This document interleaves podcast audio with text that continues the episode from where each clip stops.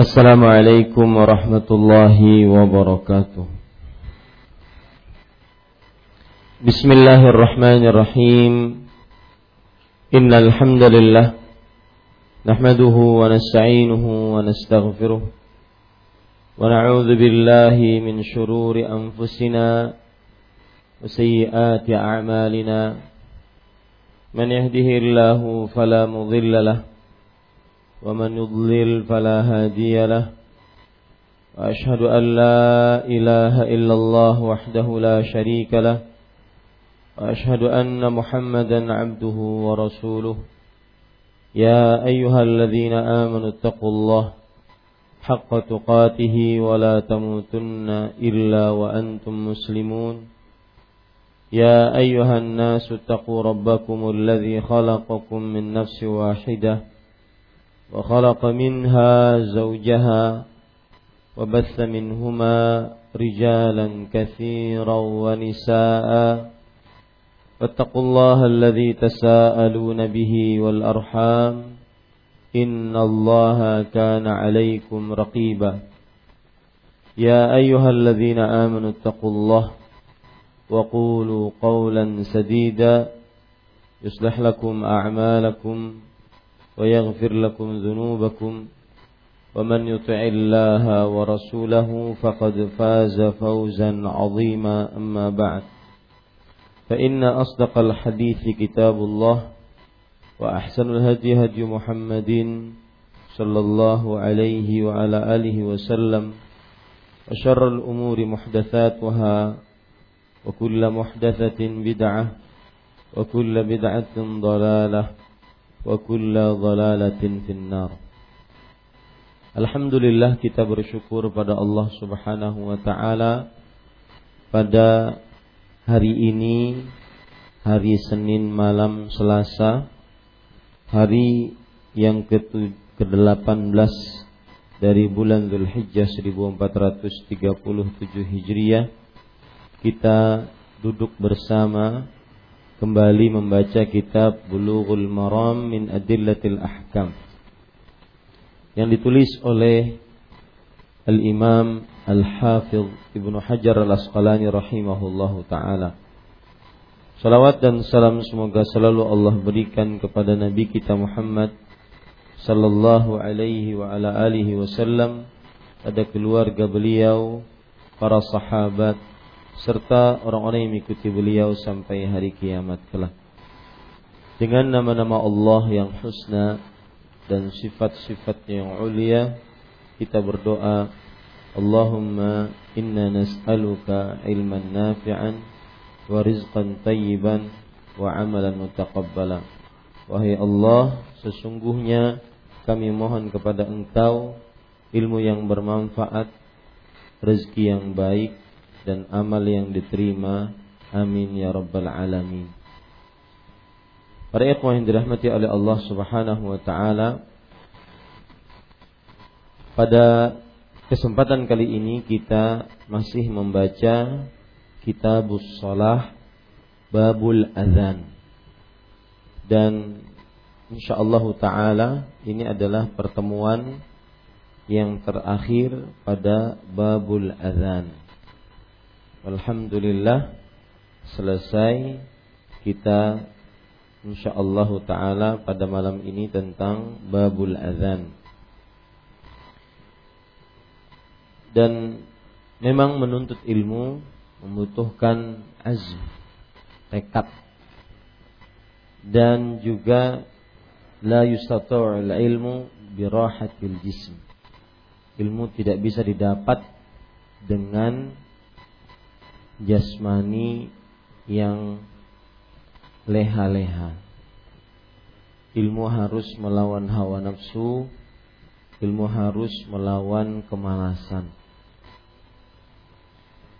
Dari pertama kita membuka majelis Bulughul Maram. Masya Allah Tabaraka wa Ta'ala Bersemangat Dari yang Kemudian ada yang hadir, ada yang tidak hadir. ada yang gaib, ada yang tidak gaib, ada yang hadir tapi tidak hadir. Hadir tapi tidak hadir. Hadir seenaknya. Hadir seakan tidak hadir. Yang jelas fala yalumanna illa nafsah. Tidak ada dia mencela seseorang kecuali dirinya sendiri. Huwa adra binafsih dia yang lebih tahu tentang keadaan dirinya sendiri. Dan sering saya mengingatkan Sa'id ibnu Jubair mengatakan La yazalu rajulu aliman ma ta'allam Fa idza istaghna waqtafa fa'lam annahu ajhalu ma yakun Masih saja seseorang dikatakan sebagai orang yang berilmu selama dia belajar. Belajarnya benar-benar belajar. Hadir dan benar-benar hadir. Bahkan kalau boleh saya bercerita dahulu para penuntut ilmu di Masjid Nabawi mereka lebih bersemangat menuntut ilmu di Masjid Nabawi dibandingkan di kelas-kelas kampus. Bahkan sebelum Syekh datang, misalkan habis asa, habis maghrib kita belajar sampai isya. Sebelum Syekh datang, sebelum maghrib atau habis asar, itu murojaah. Murojaah apa yang perlu dipelajari, yang sudah disampaikan atau yang akan ditanyakan. Begitu penuntut ilmu. Begitu ilmu yang berkah. Tetapi seperti yang saya bilang, ketekunan dalam menuntut ilmu itu condong kepada niat. Ketekunan dalam menuntut ilmu condong pada niat. Maka ittahim nafsak. Tuduh dirimu. Uji dirimu biasanya yang tidak istiqomah itu tidak ikhlas. Biasanya yang tidak istiqamah tidak ikhlas. Syekh Abdul Muhsin Al-Abbad hafizahullah. Kajian beliau mungkin sekitar 50 tahunan mengajar di Masjid Nabawi. Apa yang menyebabkan bisa istiqamah? Ikhlas. Ingin mengangkat kebodohan dari diri dan dari orang lain. Makanya seperti yang saya bilang tadi, al-insan adra binafsi. Seorang manusia lebih mengetahui kapasitas dan kompetensi dirinya. Dan Imam Ash-Syafi'i mengingatkan bahwa salah satu adab dalam menuntut ilmu dulu zaman yaitu panjangnya waktu. Panjangnya waktu. Harus duduk di masa yang lama. Dan sebuah pengakuan palsu kalau seandainya saya saya misalkan belajar kepada si fulan tapi belajarnya bolong-bolong Makanya kita kadang-kadang susah mengaku sebagaimana yang dikatakan ustadz kami, sebagaimana dikatakan syekh kami. Kami syekhnya aja nggak kenal sama anda. Hadirnya sehadir-hadirnya. Ini semua saya katakan bahwa matahari akan terbit tenggelam, terbit, tenggelam, tidak akan pernah berhenti. Kecuali yang menciptakan matahari mengatakan berhenti. Maka begitulah majelis ilmu akan terus sampai hari kiamat. Yang mengetahui kapasitas dirinya, dia yang lebih tahu. Kita lanjutkan Mudah-mudahan kita diberikan keikhlasan dan hingga akhirnya istiqamah.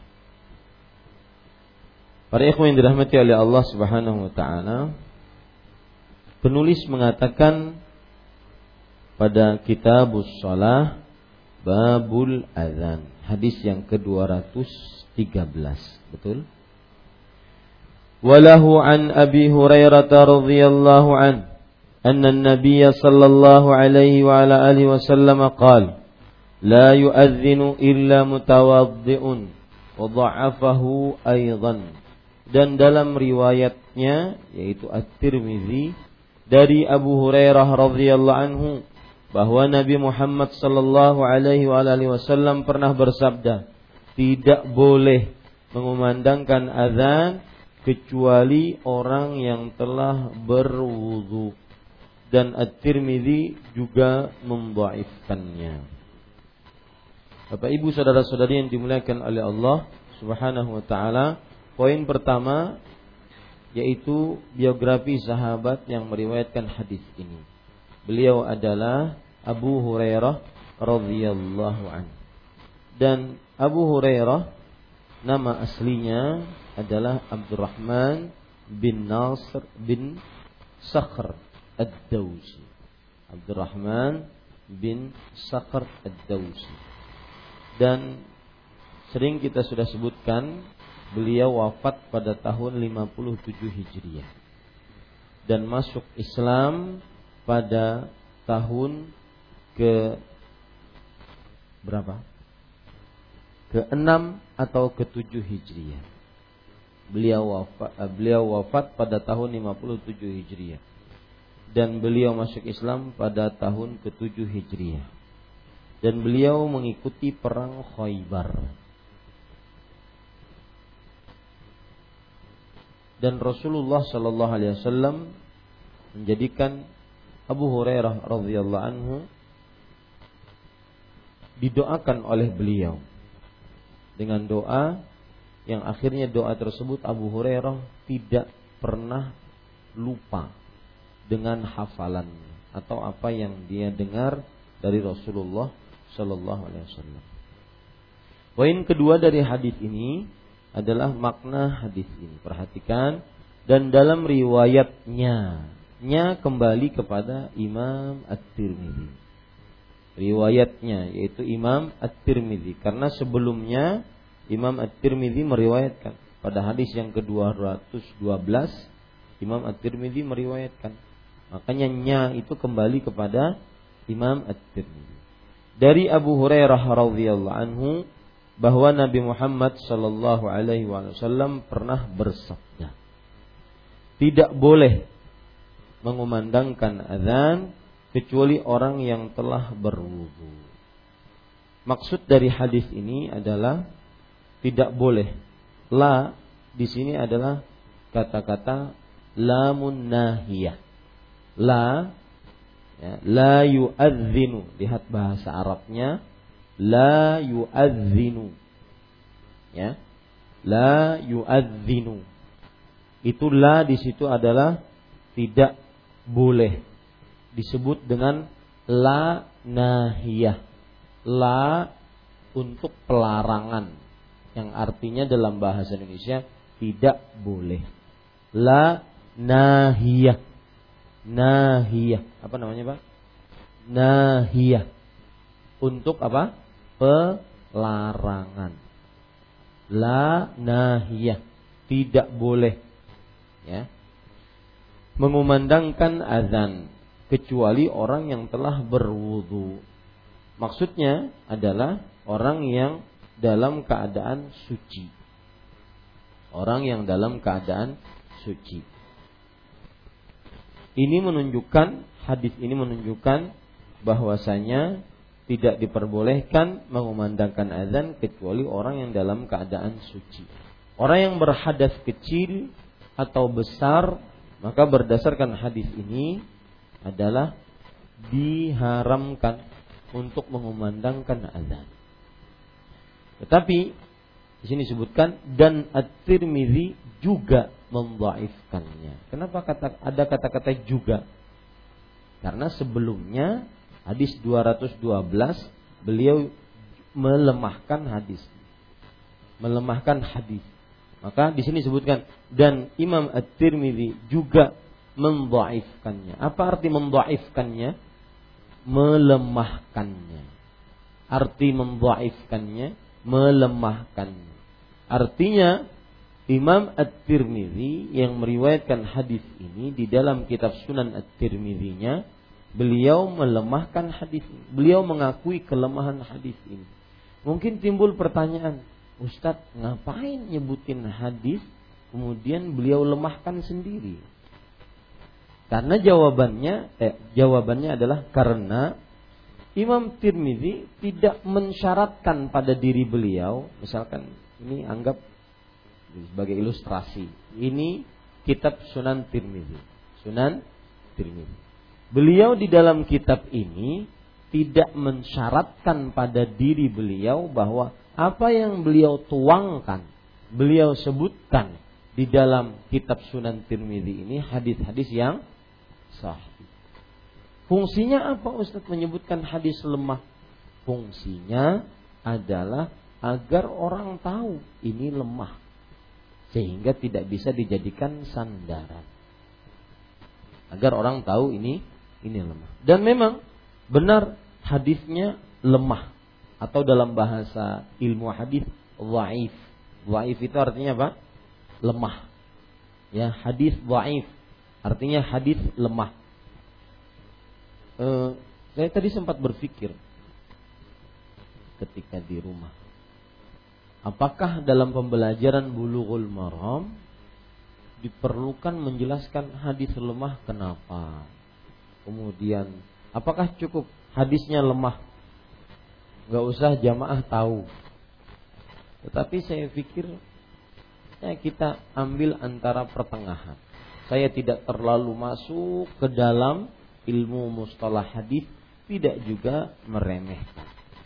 Maka saya ingin mengatakan hadis ini lemah disebabkan beberapa sebab. Ya. Kalau saya tidak mau masuk sama sekali ke dalam ilmu hadis, maka saya katakan hadis ini lemah titik. Kenapa lemah? Nanti bertanya sendiri sama saya. Gak usah di majelis. Karena takutnya jamaah belum paham. Dan ini yang membuat mungkin kajian bulughul maram kurang disenangi karena terlalu dalam ilmu hadis.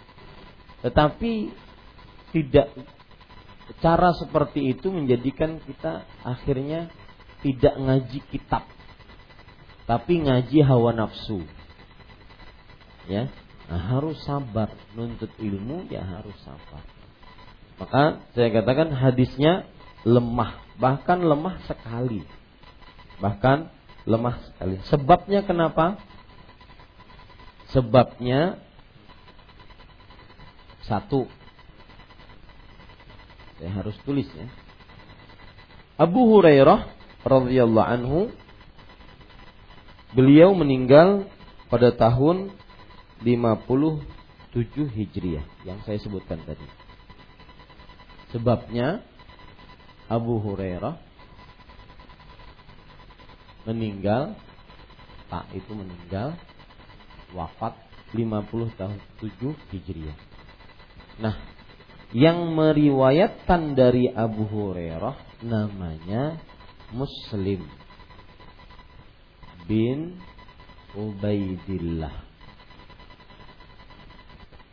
Az-Zuhri.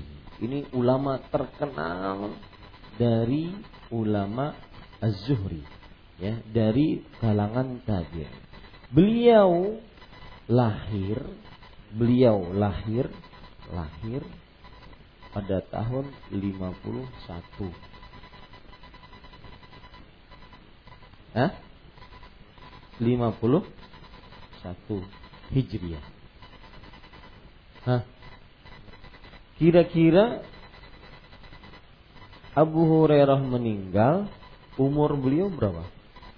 6 tahun bisa dipastikan ini belum bertemu dengan Abu Hurairah atau belum mendengar dari Abu Hurairah. Ini penyebab hadisnya bahwa Muslim bin Ubaidillah Az-Zuhri belum mendengar dari Abu Hurairah. Ini sebab pertama. Ya. Kemudian sebab yang kedua, di dalam hadis ini terdapat seorang perawi yang lemah juga. Namanya Muawiyah bin Yahya. Sebab yang kedua, kenapa hadis ini lemah? Karena di dalamnya terdapat perawi yang bernama Muawiyah bin Yahya. Ya. Saya jadi teringat kawan saya, Ustadz Firanda. Beliau cerita, nanti kalau saya pulang, saya akan bikin majelis ilmu. Tapi yang hadir cuma penuntut ilmu yang bisa berbahasa Arab. Jadi saya akan cepat menjelaskan, mereka cepat dapat, kemudian mereka nanti bisa menjelaskan ke masyarakat. Il, uh, gagasan itu tidak bisa diterapkan di Masjid Imam Kenapa? Karena yang hadir adalah jamaah, ya, yang eh, jamaah yang mungkin belum belajar bahasa Arab. Maka harus mengumpulkan dua-duanya. Jadi itu yang sering ada di dalam benak para pengajar agama. Itu antum harus pikirkan.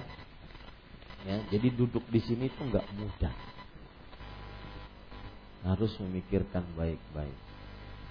Apa yang harus kita sampaikan. Bahkan dulu ya, saya pernah berdebat dengan seseorang tentang cara pengajaran kitab-kitab seperti ini. Apakah perlu disebutkan khilaf antara ulama mazhab maliki begini mazhab syafi'i begini mazhab hanafi begini mazhab hambali begini dalil mazhab maliki begini dalil mazhab syafi'i begini dalil mazhab ini begini kemudian pendapat yang lebih kuat begini karena begini begini begini begitu ini ya zaman sekarang semuanya ingin instan persis mie instan. Masukin air, rebus sedikit, makan. Kenyang. Tapi membuat kaum muslimin bodoh tentang agama. Ya, makanya sebagian para pengajar agama tidak terlalu suka gaya buku yang misalkan ya hukum misalkan saya bicara hukum mengumandang eh hukum da, e, bersuci tatkala mengumandangkan azan. Hukumnya boleh, dalilnya A B C D. Itu tidak selalu disukai oleh sebagian pengajar ilmu agama. Terutama orang-orang yang ingin mendalami ilmu agama. Ya. Kenapa? Karena Ya, terlek begitu. Akhirnya kita tidak tahu khilaf, kita tidak tahu pendapat, kita tidak tahu pendapat mazhab. Akhirnya turun di masyarakat yang berbeda dengannya dicap bid'ah. Padahal ada pendapat ulama. Itu bahayanya kalau seandainya kita hanya ingin ingin instan. Kembali ke permasalahan tadi, di dalamnya ada perawi siapa? Muawiyah bin Yahya. Kata Imam Ibnu Ma'in, Yahya bin Ma'in, Muawiyah bin Yahya ini adalah laisa bisyai. Artinya e, perawi yang tidak ada nilainya. Nggak ada sesuatu, nggak ada nilainya. Nggak bisa dijadikan sandaran hukum. Kemudian disebutkan oleh Ibnu Hibban mungkarul hadis jiddan Ya. Artinya hadisnya mungkar banget. Ya. Kemudian yastaril qudub wa yuhadditsu biha. Aneh orang ini. Jadi dia beli buku, buku hadisnya dia beli, dia baca, dia katakan dia dapat riwayat dari itu. Nah, makanya ini jelek sekali. Ya, maka hadisnya lemah. Hadisnya apa? Lemah. Baik. Sekarang Poin yang keempat. Apa syarat? Eh, afwan. E, poin yang keempat hukum dan pelajaran dari hadis. Yang pertama, hadis ini menunjukkan bahwa syarat mengumandangkan azan adalah bersuci. Tetapi karena hadisnya lemah maka hanya sebatas dianjurkan. Ya, hanya sebatas dianjurkan. Saya ulangi. Pelajaran dan hukum yang pertama dari hadis ini, hadis ini menunjukkan syarat mengumandangkan azan adalah bersuci. Akan tetapi karena hadisnya lemah, maka hanya dianjurkan bersuci. Berarti boleh nggak memandangin azan dalam keadaan tidak suci, tidak berwudu? Boleh. Kenapa? Karena belum ada larangan. Ya, belum ada larangan. Harus suci. Kalau tidak suci nggak boleh, nggak ada larangan. Maka pada saat itu boleh mengumandangkan azan dalam keadaan tidak suci. Nah, eh, pelajaran yang kedua. Kenapa dianjurkan dalam keadaan bersuci tatkala mengumandangkan azan? Kenapa dianjurkan dalam keadaan bersuci tatkala mengumandangkan azan? Yang pertama, karena azan adalah ibadah. Yang kedua, karena azan mengucapkan zikir. Maka dianjurkan untuk bersuci. Lihat hadis yang diriwayatkan oleh Imam Abu Daud, Imam An-Nasai, Imam Ibnu Majah, Imam Ahmad. Rasulullah sallallahu alaihi wasallam bersabda, ketika ada seorang yang bernama Al-Muhajir bin Kunfud. Siapa namanya? Al-Muhajir bin Kunfud. Ata Nabi sallallahu alaihi wasallam wa huwa yabul fasallama alaihi falam yarudda alaihi hatta tawaddaa thumma i'tadzara ilaihi. Bahwa Al-Muhajir bin Kunfud mendatangi Nabi Muhammad sallallahu alaihi wasallam tatkala itu Nabi Muhammad sallallahu alaihi wasallam sedang berwudu. Sedang berwudu. Kemudian Muhajir bin Kumfuz mengucapkan salam. Ya, afwan. Salah. Muhajir bin Kumfuz mendatangi Rasulullah sallallahu alaihi wasallam. Rasulullah sallallahu alaihi wasallam sedang kencing. Sedang kencing. Muhajir datang mengucapkan salam. Tidak dijawab oleh Rasulullah. Sallallahu Alaihi Wasallam. Sampai selesai kencingnya, lalu Rasulullah SAW berwudu, lalu beliau menjawab salamnya. Lalu Rasulullah SAW mengucapkan sebabnya. Kata Rasulullah, Inni karihtu an azkurallaha azza wa jal illa ala tuhrin. Aku membenci Allah Subhanahu uh, membenci untuk menyebut nama Allah kecuali dalam keadaan suci. Hadis sahih riwayat Imam Abu Daud, Imam An-Nasai, Imam Ibnu Majah. Ini para ikhwan dirahmati oleh Allah. Ini menunjukkan bahwa dianjurkan tidak berzikir kecuali dalam keadaan suci. Dalil yang lain yang menunjukkan dianjurkan tidak berzikir kecuali dalam keadaan suci. Aisyah radhiyallahu anha bercerita dalam hadis riwayat Imam Muslim, "Kana An-Nabi sallallahu alaihi wasallam yadhkurullaha ala kulli ahyanih." Nabi Muhammad sallallahu alaihi wasallam berzikir kepada Allah dalam setiap keadaannya. Dalam setiap keadaannya. Nah, ini menunjukkan setiap keadaan meskipun tidak berwudu, meskipun berwudu, beliau tetap berzikir. Tidak berwudu, tetap berzikir. Nah, menunjukkan bahwa berzik syarat wudu tatkala berzikir tidak wajib. Hanya sebatas dianjurkan. Makanya para ikhwan yang dirahmati oleh Allah, tadi faedah yang kedua kita katakan, kenapa dianjurkan ber apa? bersuci tatkala mengumandangkan azan. Satu karena dia adalah ibadah. Yang kedua karena itu adalah zikir. Dan saya sebutkan dalil-dalilnya tadi. Bahwa berzikir dianjurkan untuk dalam keadaan suci, tapi tidak diwajibkan. Paham ini, Ada ikhwan? Baik. Baca Quran gimana Ustaz? Baca Quran bukan zikir. Zikir enggak? Zikir. Berarti boleh tidak dalam keadaan berwudu. Saya membicarakan baca Quran, membaca Al-Quran, bukan membaca dari mushaf. Ya, tetapi membaca Al-Quran. Ya, tilawah Al-Quran. Boleh tidak? Maka jawabannya boleh.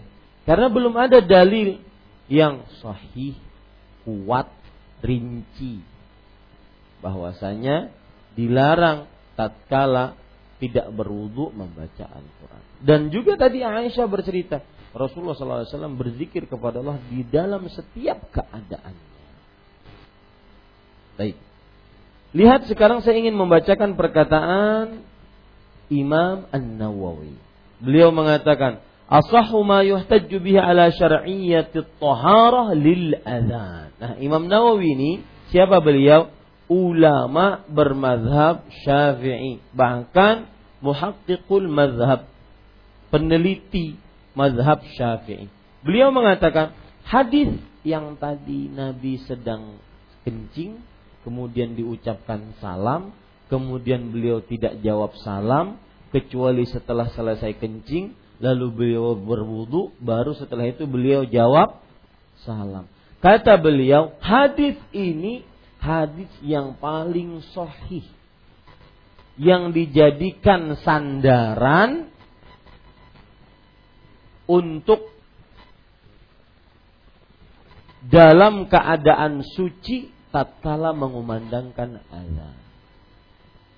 Ini dalil yang disebutkan oleh para ulama atau lebih tepatnya yang dijadikan sandaran oleh para ulama tatkala mereka mengatakan dianjurkan sebelum mengumandangkan azan bersuci. Kalau ditanya apa dalilnya ini? Yang baru saya bacakan tadi.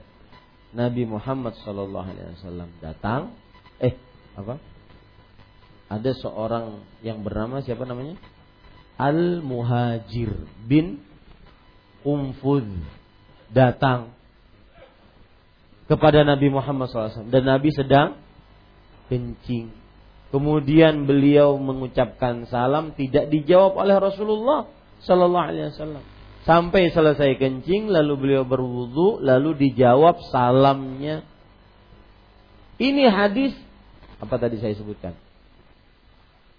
Dalil yang paling sahih tentang dianjurkannya berwudu bersuci untuk mengumandangkan azan. Paham sekarang para ikhwah? Kenapa? Karena hadis yang bersama kita ini lemah. Maka kita harus mencari hadis yang sahih. Oh, ternyata ada. Ah, adanya ini yang disebutkan oleh Imam Nawawi. Asahhu ma yuhtajju bihi ala syar'iyyati taharah. Ini hadis adalah hadis yang paling sah untuk pensyariatan bersuci bagi orang yang mengumandangkan azan. Intinya mengumandangkan azan wajib nggak dalam keadaan wudhu? Tidak. Tetapi hanya sebatas dianjurkan. Ini para ikhwan dirahmati oleh Allah. Kemudian sekarang catat yang ketiga, sebab-sebab Kenapa dianjurkan sebab-sebab? Kenapa dianjurkan dalam keadaan suci tatkala mengumandangkan azan? Oh, saat ini hampir sama dengan yang kedua. Enggak, beda. Lihat saja nanti. Yang penting tulis seperti yang saya sebutkan. Sebab-sebab kenapa dianjurkan bersuci dalam keadaan mengumandangkan eh dalam mengumandangkan azan. Saya ulangi sebab-sebab kenapa disyariatkan bersuci dalam mengumandangkan azan. Yang pertama, seorang muazin jika tidak suci, maka setelah azan dia harus keluar masjid untuk berwudu.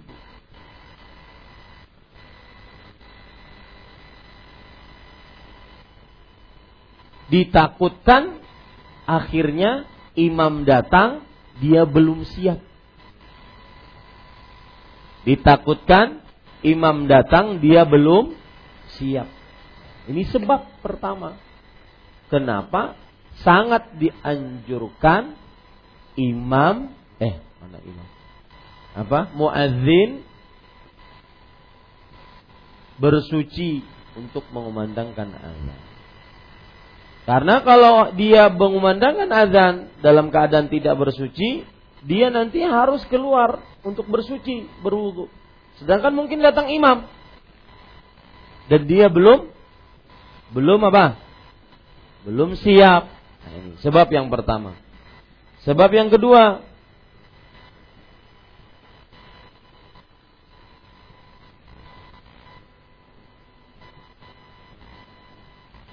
dia tidak siap untuk mengumandangkan iqomah. Padahal iqomah dianjurkan siapa yang mengumandangkan azan. Dia tidak siap mengumandangkan iqomah. Padahal iqomah dianjurkan bagi yang mengumandangkan azan. Jadi orangnya sama. Yang azan ya dialah yang iqomah semestinya seperti itu. Tetapi boleh juga yang iqomah bukan orang yang azan. Sebab yang ketiga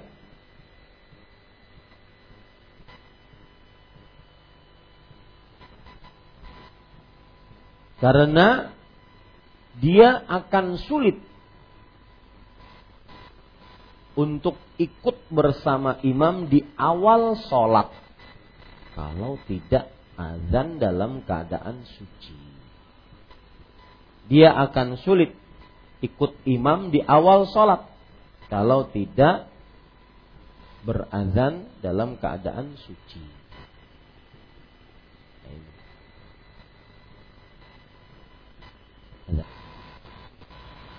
Kita lanjutkan. Pelajaran selanjutnya, apa hukum orang junub mengumandangkan azan? Junub mengumandangkan azan. Maka sebagian ulama berpendapat bahwa tidak sah seorang junub mengumandangkan azan. Ini pendapat pertama. Pendapat yang kedua bahwa junub orang yang junub sah mengumandangkan azan. Cuma dimak itu pendapat yang ketiga dimakruhkan orang yang junub mengumandangkan azan.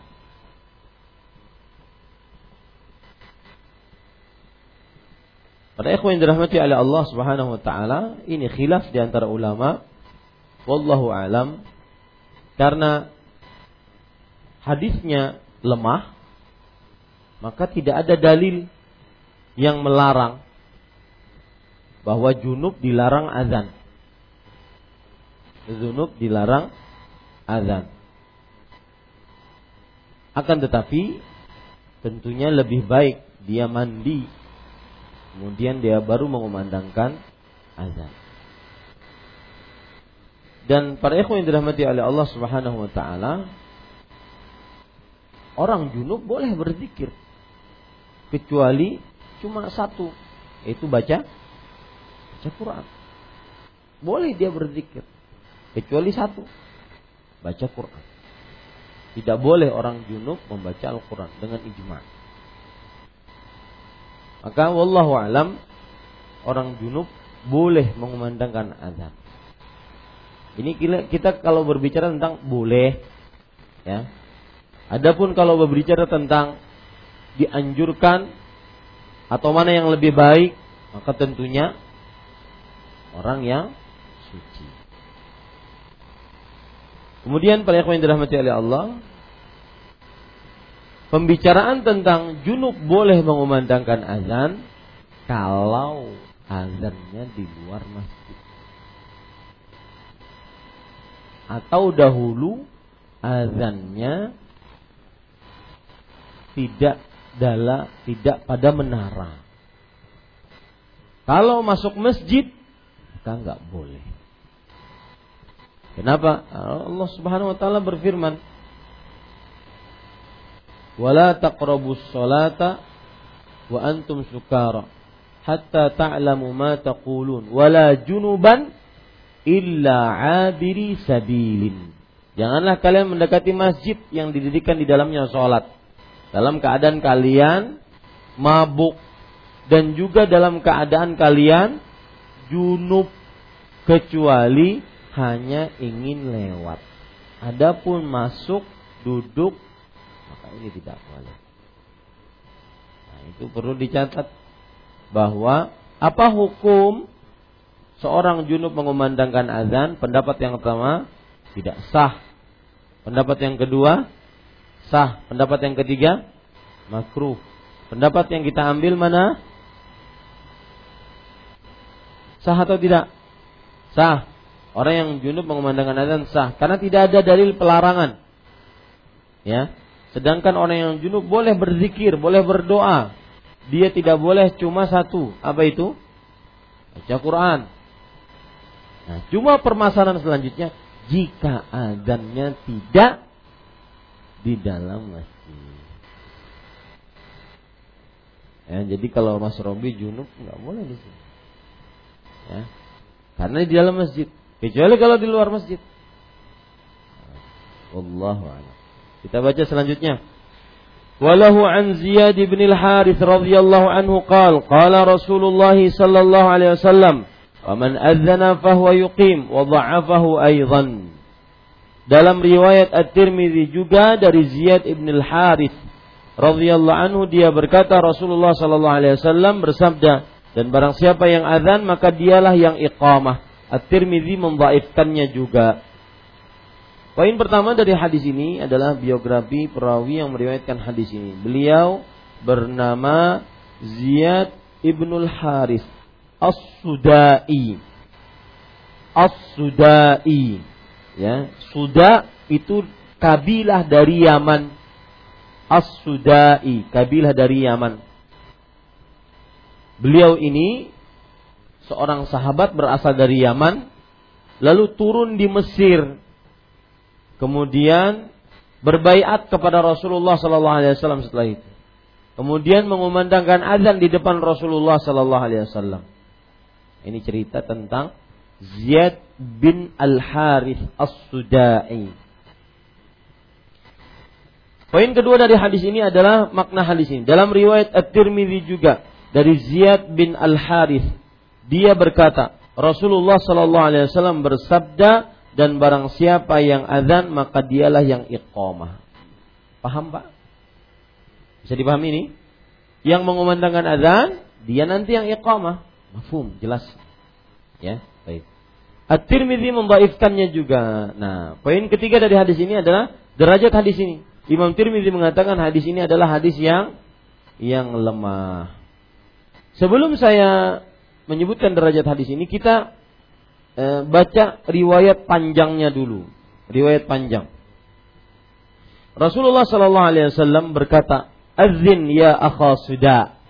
Kata Rasulullah kepada Ziyad bin Harith bin Al-Harith As-Sudai, "Wahai saudaraku dari Suda, dari kota Suda, dari kabilah Suda, silahkan azan."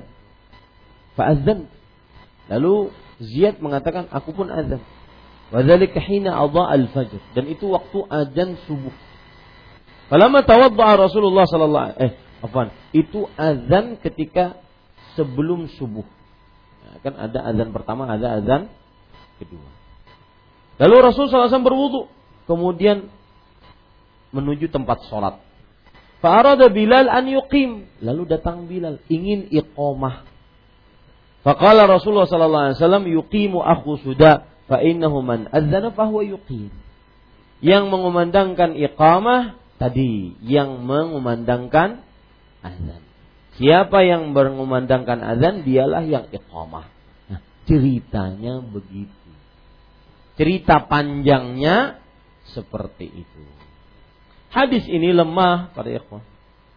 Kenapa? Karena di dalam hadis ini terdapat Abdurrahman bin Ziyad Al-Ifriqi. Abdurrahman bin Ziyad Al-Ifriqi dan dia lemah hafalannya. orang kalau lemah hafalannya nggak pantas jadi ahli hadis. Ya. Ini para ikhwan yang dirahmati oleh Allah Subhanahu wa taala. Jadi hadisnya lemah. Nah, para ikhwan yang dirahmati oleh Allah Subhanahu wa taala,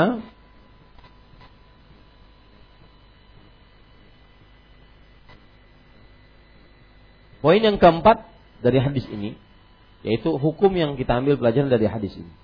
Hadis ini menunjukkan bahwa iqamah dikumandangkan oleh orang yang mengumandangkan azan. Hadis ini menunjukkan bahwa iqamah dikumandangkan oleh orang yang mengumandangkan azan. Maka tidak sah selain yang muadzin. Tetapi hadisnya lemah, maka hanya sebatas dianjurkan. Nah, begitu cara mencatatnya. Hadis ini menunjukkan bahwa iqamah dikumandangkan oleh orang yang muadzin dan tidak sah bagi siapa yang tidak azan tetapi hadisnya lemah maka hanya sebatas dianjurkan. Ustaz kalau saya ringkas begini gimana? Boleh iqamah bagi siapa yang tidak mengumandangkan azan. Boleh. Silahkan catat begitu. Boleh iqamah bagi siapa yang tidak mengumandangkan azan. Atau catatan yang lain. Tidak harus yang mengumandangkan azan, dialah yang iqamah. Itu boleh semua. Silahkan. Catat mana yang lebih mudah. Tidak harus yang mengumandangkan azan, dialah yang iqamah. Tetapi dianjurkan saja. Ya. Pelajaran yang kedua, sebab dianjurkan orang yang mengumandangkan azan dialah yang iqamah karena dia yang tahu waktu. Sebab dianjurkan yang mengumandangkan azan dialah yang iqamah karena dia yang tahu waktu. Dia yang azan pertama. Maka dia yang tahu kapan Kapan apa? Iqamah. Sebab Kenapa dianjurkan orang yang memandangkan azan dialah yang iqamah? Karena dia yang tahu tahu apa? Tahu waktu. Ini para ikhwan yang dirahmati oleh Allah Subhanahu wa taala. Nah. Hadis yang ke-215. Wa li Abi Dawud fi hadis Abdullah bin Zaid radhiyallahu anhu annahu qala ana ra'aitu ya'ni al-adhanu wa ana kuntu uridu qala fa aqim anta wa fihi dha'fun aidan sedangkan dalam riwayat Imam Abu Dawud dari hadis Abdullah bin Zaid bahwa ia yaitu Abdullah bin Zaid berkata aku mimpi tentang itu yakni azan. Dan aku sebenarnya menginginkannya. Akan tetapi Nabi Muhammad SAW bersabda kalau begitu kamulah yang iqamah. Di dalam sanat ada kelemahannya juga. Ini hadis-hadis lemah semua ini pak. Ya. Hadis-hadis lemah. Dan Bapak harus ketahui begini. Perhatikan saya. Bapak harus ketahui, Imam Al-Hafidh Ibnu Hajar yang menulis buku ini, beliau bermadzhab Syafi'i. Ya. Makanya di masyarakat kita yang bermadzhab Syafi'i lihat saja pas yang mau memandangkan azan, ah, yang ingin iqamah. Ah, siapa tadi yang azan? Ya kan? Ya Siapa tadi yang azan? Iqamah. Kenapa? Karena berzat Syafi'i. Nah, Al-Hafidh Ibnu Hajar ingin menyebutkan dalil-dalilnya.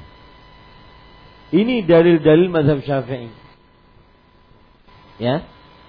Nah, ternyata dalilnya apa? Beliau menyebutkan dalil-dalilnya. Ada dalilnya tapi lemah gitu. Maka kita katakan tidak mesti yang mengumandangkan azan dialah yang yang iqamah. Tapi dianjurkan ataupun lebih baik, lebih utama. Kenapa lebih utama? Karena tadi dia yang tahu waktu. Adapun secara hadis dalilnya lemah. Kalau diselisih tidak berdosa dan tetap sah iqomahnya, tetap sah pula sholatnya. Nah, begitu maksudnya. Nah, jadi harus dipahami. Al-Hafidh Ibnu Hajar itu bermazhab Syafi'i. Beliau ketika menulis buku ini mengumpulkan hadis-hadis dalam kitab Bulughul Maramnya adalah ingin mendalili mazhab nah, sekarang kita kalau di masyarakat selain di masjid Imam Syafi'i mungkin di masyarakat di masjid-masjid lain masjid-masjid eh, yang sangat kental dengan mazhab Syafi'inya maka jangan heran kalau ada ingin iqamah ah lain jangan ikam. Ikam bukan yang memandangkan azan. Oh ternyata ada dalil. Tapi dalilnya apa? Begitu ini para ikhwan yang dirahmati oleh Allah. Taib Sedangkan dalam riwayat Abu Daud dari hadis Abdullah bin Zaid bahwa ia Abdullah bin Zaid berkata, "Aku mimpi tentang itu, yakni azan. Dan sebenarnya aku menging dan aku sebenarnya menginginkannya." Akan tetapi Nabi Muhammad SAW bersabda, "Kalau begitu kamulah yang iqamah." Di dalam sanad ada kelemahannya juga. Pada ikhwah yang dirahmati oleh Allah Subhanahu wa taala, poin pertama dari hadis ini adalah biografi perawi yang meriwayatkan hadis ini. Beliau adalah Abdullah bin Zaid. Abdullah bin Zaid ini para ikhwan yang dirahmati oleh Allah Subhanahu wa taala seorang sahabat Rasulullah sallallahu alaihi wasallam. Saya bacakan biografi beliau Abdullah bin Zaid Al-Mazini Nama beliau Abdullah bin Zaid Al-Mazini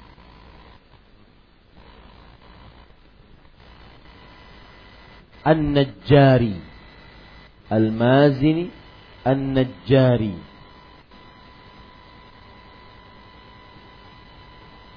Dan beliau ini hadis yang sangat terkenal yang beliau riwayatkan hadis tentang wudhu.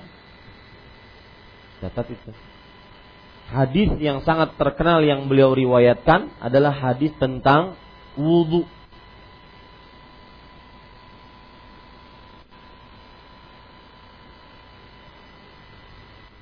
Beliau juga dikenal dengan nama Ibnu Ummi Ammarah. Ibnu Ummi Ammarah. Ibnu Ummi Ammarah. Dan beliau wafat pada tahun 63 Hijriah. Tatkala peperangan melawan Khawarij. Ya, peperangan melawan Khawarij. Beliaulah yang membunuh Musailamah sang pengaku nabi. Abdullah bin Zaid bin Asim bin Ka'ab Al-Mazini An-Najjari radhiyallahu anhu wa. Ini Abdullah bin Zaid. Jadi kalau dengar nama Abdullah bin Zaid terkenalnya hadis tentang apa saya sebutkan tadi? Wudu. Pokoknya hadis tentang wudhu sumbernya dari beliau. Abdullah bin Zaid bin Ka'ab bin A, bin Asim bin Ka'ab Al-Mazini An-Najjari. Baik. Kemudian poin yang kedua dari hadis ini yaitu makna hadis ini. Sedangkan dalam riwayat Abu Daud dari hadis Abdullah bin Zaid bahwa ia yaitu Abdullah bin Zaid berkata, "Aku mimpi tentang itu." Itu beliau bermimpi tentang azab. Dan aku sebenarnya menginginkannya. Apa maksud aku sebenarnya menginginnya? Menginginkan aku yang mengumandangkan azab. Jadi beliau yang bermimpi. Dan beliau menginginkan yang memandangkan azab. Tetapi Rasulullah Sallallahu Alaihi Wasallam bersabda, "Faakim anta." Kalau begitu kamulah yang iqamah. Yang mengumandangkan azan siapa? Bilal dan Ibnu Ummi Maktum dan ada tiga muadzin. Abu Mahzurah. Bilal bin Rabah, kemudian Ibnu Ummi Maktum, kemudian Abu Mahzurah. Ya, Abu Mahzurah. Nah, ternyata beliau diperintahkan untuk iqamah. Nah, saya ingin bertanya, hadis ini menunjukkan apa berarti? Yang azan beda dengan yang iqamah. Itu dia. Hadis ini menunjukkan yang azan beda dengan yang iqamah. Wa fihi dha'fun aidan. Nah, tetapi di dalam sanatnya juga ada kelemahan. Ini para ikhwan yang dirahmati oleh Allah Subhanahu wa taala. Dalam sanatnya ada kelemahan. Siapa nama yang lemah? Muhammad bin Amr Al-Waqifi. Muhammad bin Amr Al-Waqifi. Ini perawi yang menyebabkan hadis ini lemah. Muhammad bin Amr al-Waqifi. Dia adalah perawi yang lemah. Kata para ulama hadis, baik jiddan. Lemah banget. Biasanya itu hafalannya, Pak. Lemah banget hafalannya biasanya. Makanya saya katakan yang lemah hafalan nggak pantas tadi ahli hadis. Ya. Hafal sekarang lima menit ke depan lupa. Itu nggak pantas tadi ahli hadis. Pantasnya jadi pedagang. Ya, ini lemah banget. Kemudian para ikhwan yang dirahmati oleh Allah Subhanahu wa taala, makna hadisnya sudah sudah kita pahami, derajat hadis sudah kita pahami. Pelajaran dari hadis ini Poin keempat, pelajaran dari hadis ini. Hadis ini menunjukkan bahwasanya boleh yang iqamah beda dengan yang azan. Boleh yang iqamah beda dengan yang azan. Nah. Hadis yang ke-216. Wa an Abi Hurairah radhiyallahu anhu qala Qala Rasulullah sallallahu alaihi wasallam al-muadzinu amlaku bil adhan wal imamu amlaku bil iqamah rawahu Ibnu Adi wa dha'afa. Ini hadis lemah-lemah semua, Pak. Ya. Artinya dari Abu Hurairah radhiyallahu anhu beliau berkata, Rasulullah sallallahu alaihi wasallam bersabda, muadzin itu lebih berhak untuk azan dan imam itu lebih berhak untuk iqamah. Hadis riwayat Ibnu Adi namun beliau mendhaifkannya. Poin pertama dari hadis ini Abu Hurairah, sudah tadi. Poin yang kedua, Abu Hurairah meninggal kapan, Pak? Tahun berapa? 57. Mestinya kita sudah hafal itu. Setiap hari kita lewati. Abu Hurairah meninggal pada tahun tapi minimal Ustaz namanya sudah hafal sekarang. Siapa namanya? Abdurrahman bin Sakhr Ad-Dausi. Nah itu faedahnya ngulang-ngulang. Dan subhanallah saya kemarin baca sebuah penelitian. Orang bisa bahasa itu. Kata penelitian itu mengatakan tidak perlu belajar sana sini sana sini. Coba kita kepada bayi ya. Abah Abah Nanti dia bisa sendiri Abah Paham nggak dia? Nggak paham. Abah pokoknya. Betul? Begitulah sebenarnya belajar. Belajar. Maka Al-Quran pun begitu. Antum coba-coba saja. Ya. Menghafal Al-Quran. Baca. Baca puluhan kali kalau bisa seratus kali. Satu ayat itu. Baca. Jangan dihafal. Baca. Baca, baca, baca, baca, baca. Setelah seratus kali tutup. Yakin hafal mun kada hafal pembabal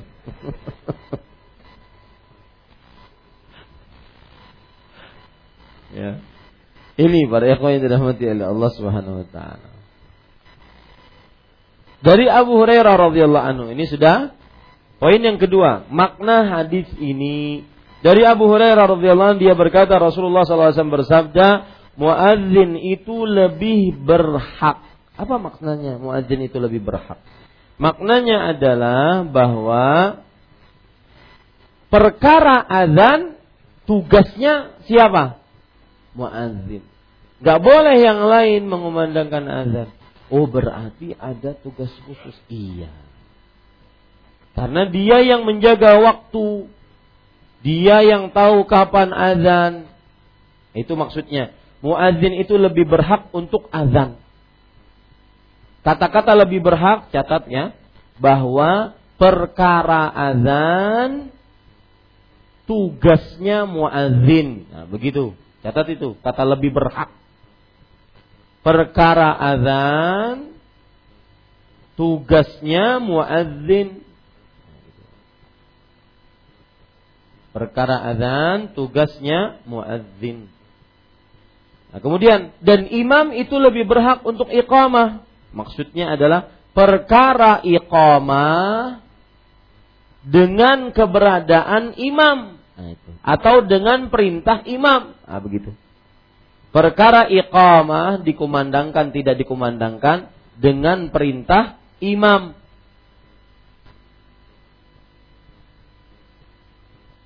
Ya, ini para ikhwan yang dirahmati oleh Allah Subhanahu wa taala.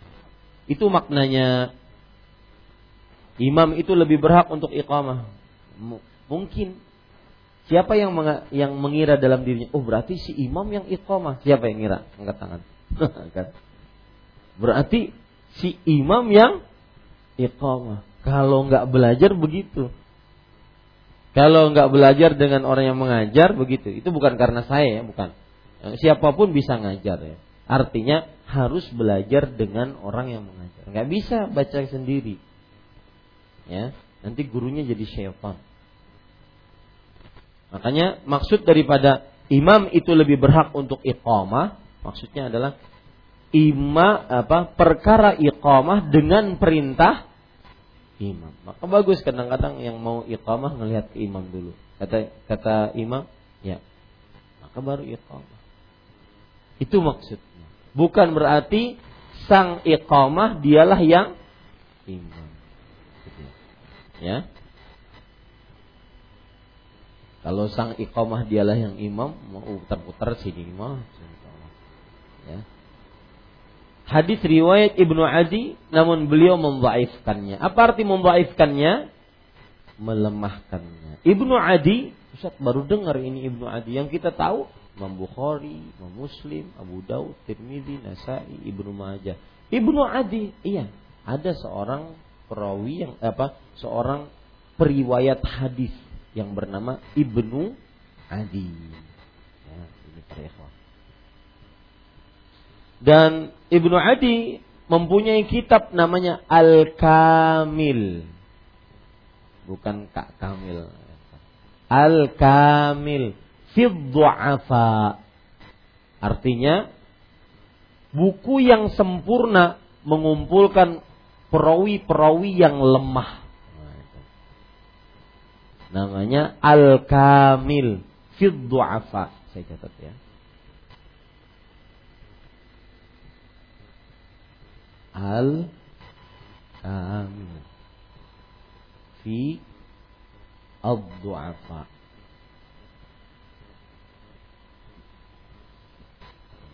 bahasa Arabnya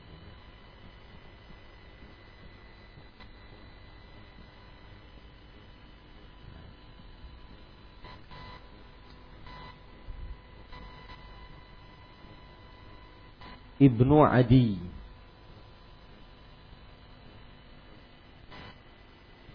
Dan para ikhwan yang dirahmati oleh Allah Subhanahu wa taala, hadis ini uh,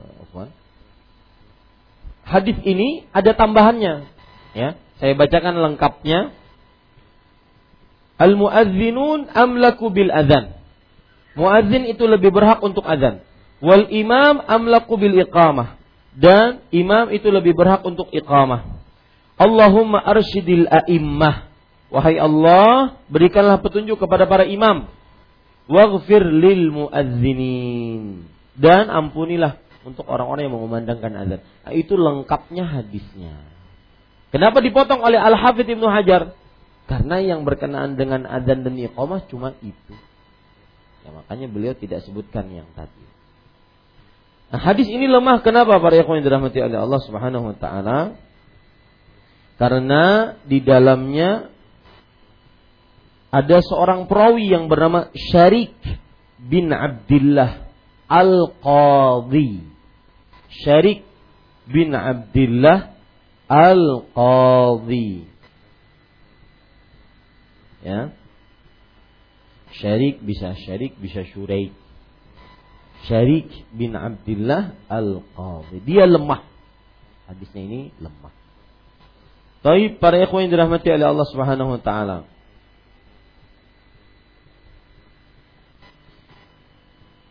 Pelajaran yang kita bisa ambil dari hadis ini adalah satu yang berhak mengumandangkan azan seorang yang ditugasi sebagai muadzin. Satu, yang berhak mengumandangkan azan seorang yang ditugasi sebagai muadzin. Karena kenapa? Karena dia yang memperhatikan waktu. Adapun yang tidak ditugasi sebagai muadzin, maka dia tidak memperhatikan waktunya. Dia tidak memperhatikan waktunya. Ya. Kemudian pelajaran yang kedua dari hadis ini adalah bahwa tidak diikomahkan sholat kecuali dengan isyarat dari imam. Tidak diikomahkan sholat kecuali dengan isyarat dari imam. Jadi seperti Rasulullah Shallallahu Alaihi Wasallam kalau sholat isya, kalau melihat para sahabat sudah kumpul, didahulukan. Kalau melihat para sahabat terlambat, beliau akhirkan. Baru iqamah. Jadi iqamah tidak dikomandangkan kecuali dengan isyarat dari siapa? Dari imam. Para ikhwan yang dirahmati oleh Allah, pelajaran selanjutnya. Kapan im, saya ulangi. Kapan diikomahkan sholat?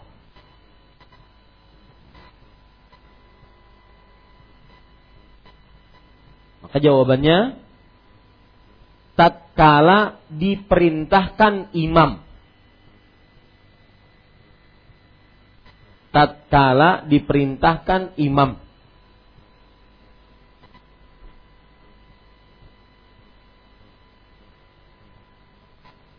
Dalilnya apa? Perhatikan dalilnya.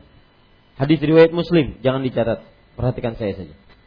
Kana Bilalun yu'adzinu idza dahadat yakni asy-syams. Fala yuqimu hatta yakhruja an-nabiy sallallahu alaihi wasallam fa idza kharaja aqama as-salah hina yarahu.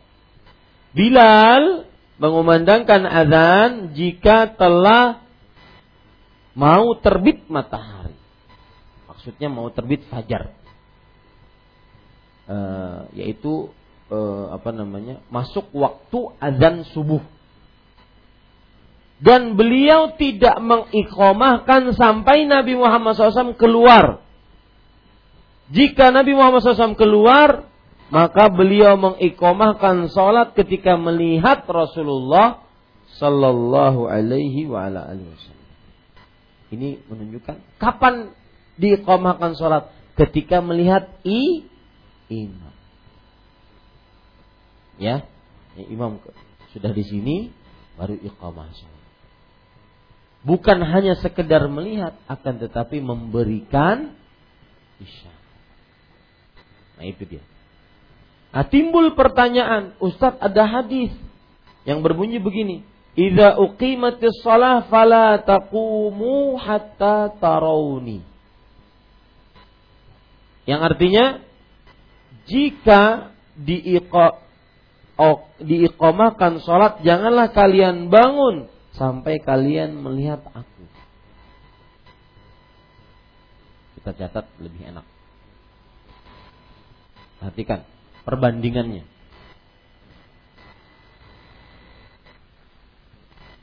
Iqamah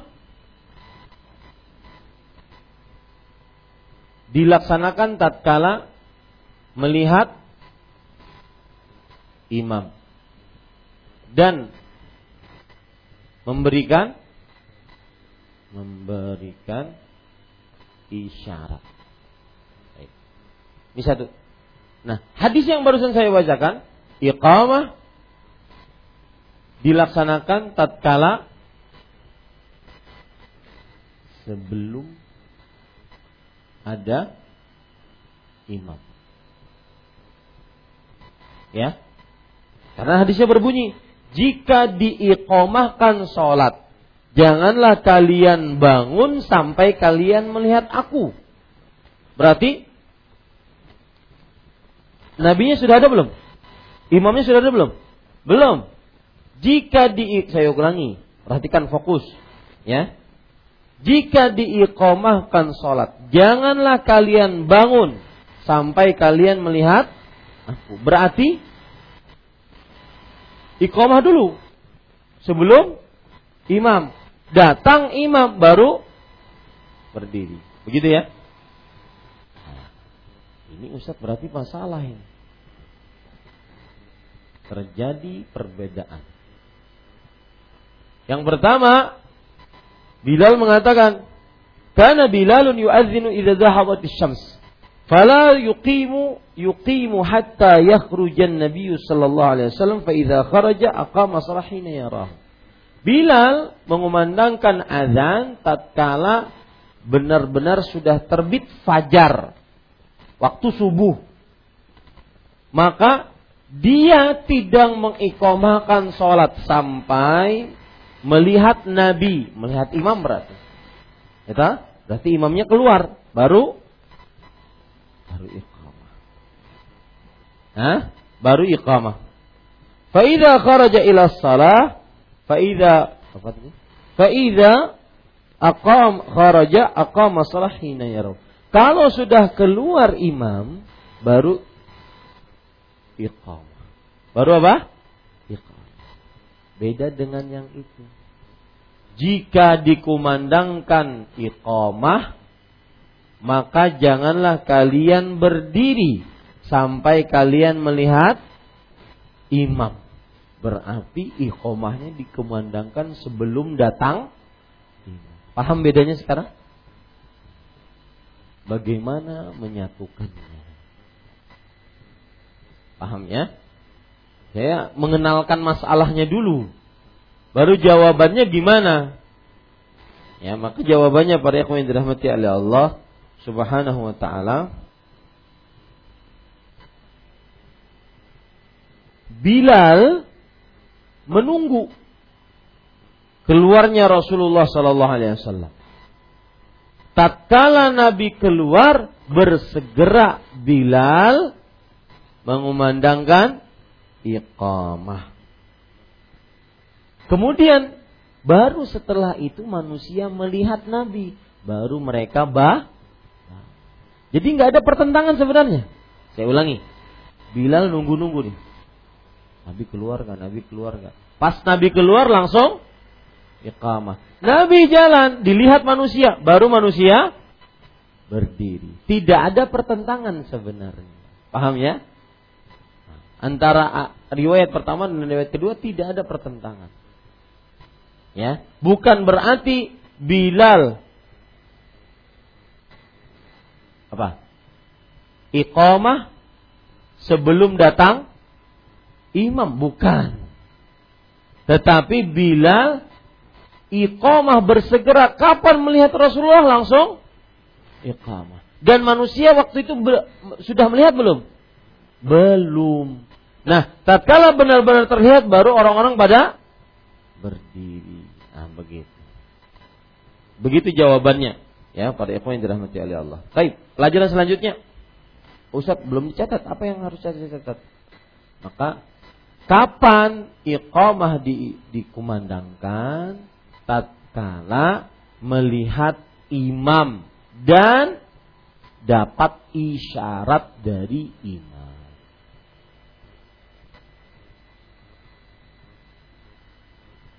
Baik, pelajaran selanjutnya. Kapan bangun tatkala iqamah? Makmum kapan bangun tatkala iqamah? Hmm. Yang antum biasa lakukan kapan? Atau yang terjadi di masyarakat umum kapan? Qadqa mati salah qadqa mati salah bangun ya.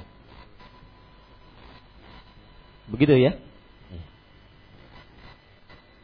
Maka jawabannya belum ada dalil kuat kapan bangunnya. Awal kah? Awal iqamah kah? Akhir iqamah kah? Pertengahan iqamah? Enggak ada dalil. Boleh saja kapan dia bangun. Ya. Lihat perkataan Imam Malik dalam kitab Al-Muwatta. Bagus perkataannya. Wa amma qiyamun nas. Adapun berdirinya manusia hina tuqamus salah ketika diiqamahkan salat fa ini lam asma' fi dzalika bihaddin yuqamulah. Aku belum mendengar riwayat tentang hal itu. Batasan kapan bangun? Belum ada riwayatnya. Illa anni ara dzalika ala qadri taqatin nas. Tapi aku berpendapat bahwa itu sesuai dengan kemampuan manusia. Fa inna minhum mustaqil wal khafif. Ada yang gemuk, ada yang ringan. Yang gemuk mungkin terlambat bangunnya. Yang kurus mungkin cepat bangunnya. Wala yastati'una an yakunu karajulin wahid. Tidak sa, tidak bisa disamakan. Ya, tidak bisa di disamakan. Jadi intinya boleh kapan saja bangun iqamah. Mau di awal iqamah, di pertengahan iqamah, ketika qad shalah, ketika hayya 'alal falah atau hayya 'alal shalah, silahkan saja. Belum kenapa silahkan saja? Karena belum ada dalil yang kuat.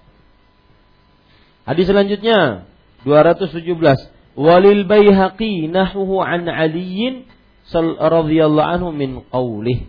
Artinya sedangkan dalam riwayat Al-Baihaqi dari sa adalah sama seperti itu.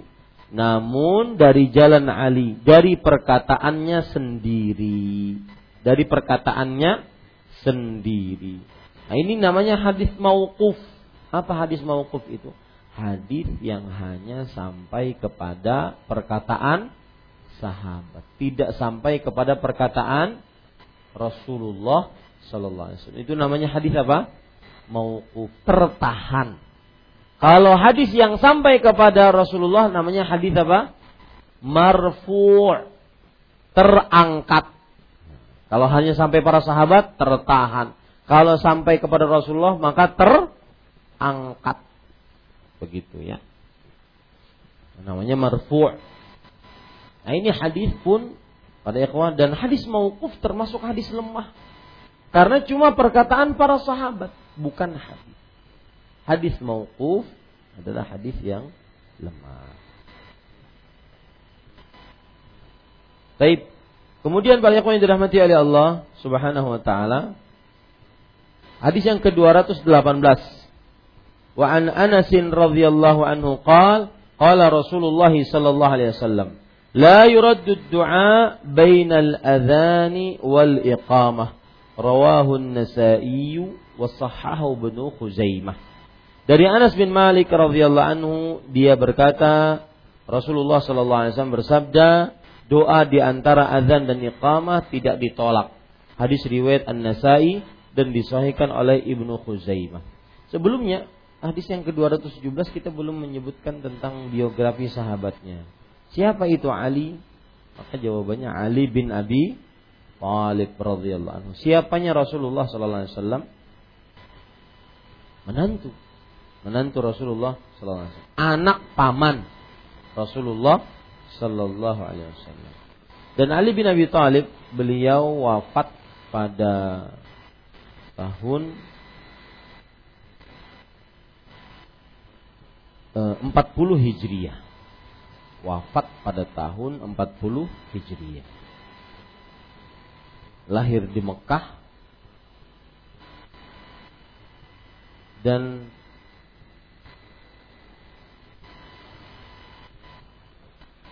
wafat di Kufah, Irak pada tahun 40 Hijriah. Ali bin Abi Thalib radhiyallahu anhu khalifah yang ketiga. Eh apa? Yang keempat. Khalifah yang keempat. Dari khulif khulafaur rasyidin. Nama lengkap beliau Ali bin Abi Thalib bin Abdi Manaf bin Abdul Muttalib bin Hashim Al-Qurashi Al-Hashim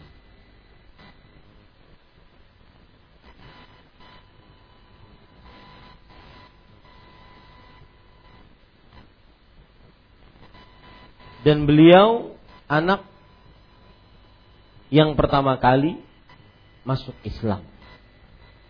Beliau anak yang pertama kali masuk Islam. Beliau mengikuti perang Badar dan seluruh peperangan bersama Rasulullah sallallahu alaihi wasallam.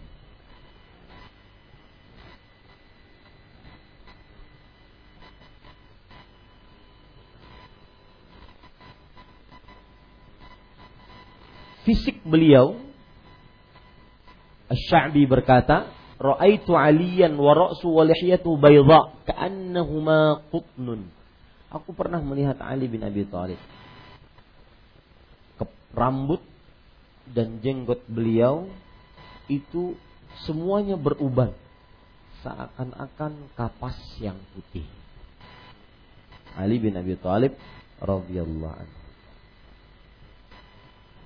Asy-Sya'bi juga berkata, "Ma ra'aitu a'dhama lihyatan minhu wa fi ra'si Zughaibat." Aku tidak pernah melihat janggut yang lebih tebal yang dimiliki uh, selain yang dimiliki oleh Ali bin Abi Thalib. Artinya janggutnya tebal. Dan Ali bin Abi Thalib radhiyallahu anhu termasuk keistimewaan beliau manusia yang dicintai Allah dan Rasulnya. Dari mana? Suatu ketika Ali bin Abi Thalib radhiyallahu anhu dinyatakan oleh Rasulullah, besok hari aku akan memberikan bendera ini kepada seseorang yang mencintai Allah dan Rasulnya dan Allah dan Rasulnya mencintai dia. Ternyata besok pagi Rasul SAW memberikan kepada Ali bin Abi Thalib. Padahal waktu itu di depan beliau para sahabat banyak. Ali bin Abi Thalib tidak ada di sampai di depan itu karena lagi sakit mata. Memang menunjukkan benar-benar itu pilihan yang dipilih oleh Allah dan Rasul. Diberikanlah kepada Ali bin Abi Thalib bendera kepemimpinan perang tersebut. Ini menunjukkan salah satu manakib. Manakib itu Pak, kalau di kampung-kampung kan ada baca manakib. Manakib itu artinya apa? Sejarah. Nah, itu arti manakib. Ya, baca manakib ya. Itu namanya baca sejarah. Sejarah. Manakib siapa yang dibaca? Manakib macam-macam. Manakib Syekh Abdul Qadir Jailani. Maka semestinya manakib yang paling bagus dibaca adalah manakibnya siapa? Rasulullah manakib. Kemudian manakibnya para sahabat, di antaranya Ali bin Abi Thalib radhiyallahu Termasuk manakib beliau, jabatan pangkat beliau adalah seorang yang dicintai oleh Allah dan Rasulnya. Ini para ikhwan yang dirahmati oleh Allah SWT. Termasuk manakib Ali bin Abi Thalib radhiyallahu anhu juga adalah bahwa beliau yang berjuang mempertaruhkan nyawa tidur di kasur Rasulullah SAW sebagai pengganti Rasulullah SAW tatkala Rasulullah Sallallahu Alaihi Wasallam berhijrah. Dan ini sebuah keberanian. Kemudian para yang dirahmati oleh Allah Subhanahu wa taala Ali bin Abi Thalib radhiyallahu anhu adalah Khalifah Rashidah yang keempat dan termasuk Alul Bait. Dan beli, Rasul SAW pernah uh, mengumpulkan Fatimah, Hasan, Hussein, kemudian Ali bin Abi Thalib. Kemudian diselimuti. Kemudian beliau mengatakan, Allahumma haulai ahli. Ya Allah, ini keluarga terdekat. Ini keluarga terdekat. Maka para ikhwan yang dirahmati oleh Allah, ini adalah keku, apa namanya? manaqib Ali bin Abi Thalib radhiyallahu anhu.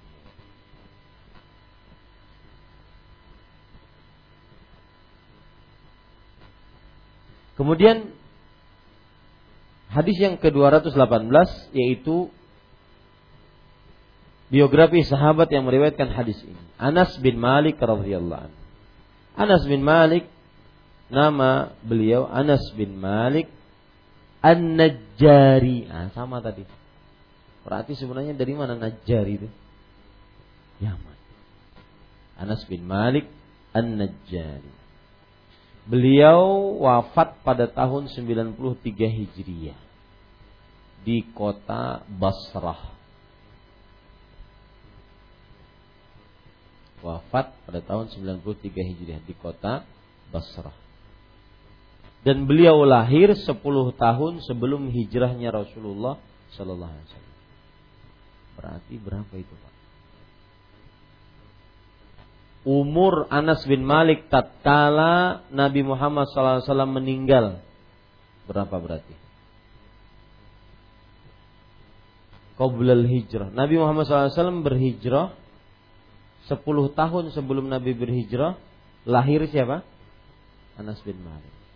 Setelah Nabi Muhammad SAW berhijrah, kemudian 10 tahun Nabi meninggal. Ya, berarti berapa? 20. Umur Anas bin Malik, ingat itu baik-baik. Umur Anas bin Malik tatkala Nabi Muhammad SAW meninggal 20 tahun.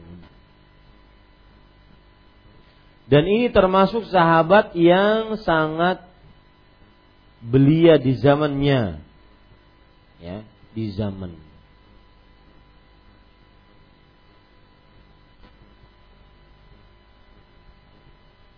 Dan Anas bin Malik radhiyallahu anhu adalah khadimu Rasulillah. Itu pembantu Rasulullah sallallahu alaihi wasallam. Selama 10 tahun. Dan Anas bin Malik adalah contoh dari hasil orang tua yang salihah yang mendekatkan anak-anaknya yang masih kecil didekatkan kepada para ulama Akhirnya Anas bin Malik mendapati kebaikan. Menjadi ahli hadis paling banyak meriwayatkan hadis. Mendapatkan doa dari Rasulullah sallallahu alaihi wasallam. Melihat contoh nyata Rasulullah SAW. Menjadi sahabat Rasulullah SAW. Ini luar biasa. Akibat seorang orang tua yang cerdas. Yang bukan hanya memikirkan egonya. Kamu harus bersama saya. Gak boleh ke pesantren Anaknya ke pesantren nangis tiga hari tiga malam.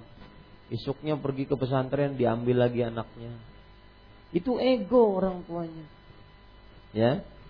Biarkan dia dengan orang-orang yang saleh, terutama di zaman yang penuh dengan ujian dan cobaan ini, Pak. Yang di sekolah, di tempat bermainnya. Anak-anak kecil sekarang goyangnya goyang yang sangat tidak pantas dilakukan oleh anak-anak